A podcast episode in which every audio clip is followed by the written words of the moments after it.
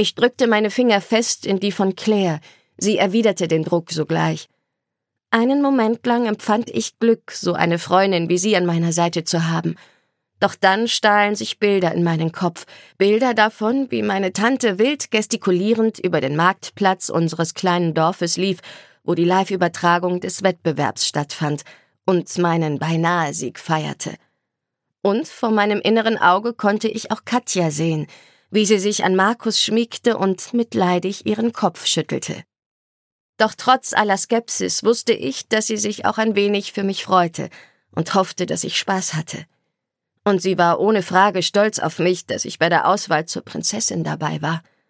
Ob wir es wollten oder nicht, das war die perfekte Geschichte für ihre zukünftigen Kinder, meine Nichten und Neffen.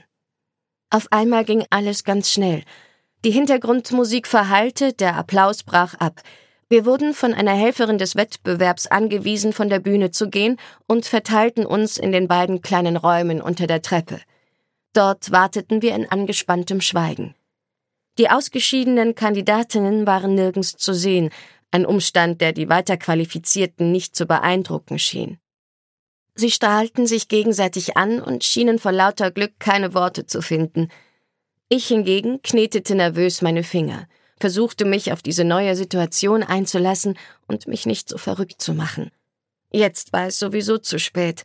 Ich musste noch eine weitere Woche an dem Wettbewerb teilnehmen. Es dauerte nicht lange, bis wir wieder hinausgerufen wurden und uns für Fotos aufstellen sollten. Zunächst wurden Gruppenbilder von der breiten weißen Treppe geschossen, dann sahen wir zu, wie die jungen Männer fotografiert wurden. Zu guter Letzt mussten wir uns eine nach der anderen für Einzelbilder positionieren und auch Fotos mit unseren Zimmerkameradinnen wurden gemacht. Als es soweit war, legte ich Claire meinen Arm um die Taille.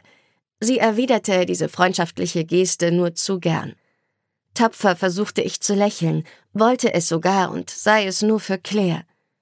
Sie spürte mein Unbehagen und drückte mich leicht, während ein wahres Blitzlichtgewitter auf uns niederprasselte. Ich freue mich, dass du noch bei mir bist, flüsterte sie. Ich lächelte, ehrlich, weil ihre Worte es waren. Ich bin froh, dass du bei mir bist.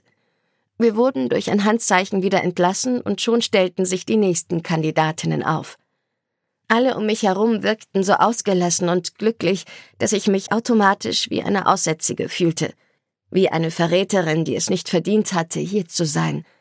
Aber nun war es so, und ich musste das Beste aus der Situation machen. Nur eine weitere Woche. Ich durfte nur nicht wieder auf einen Turm klettern.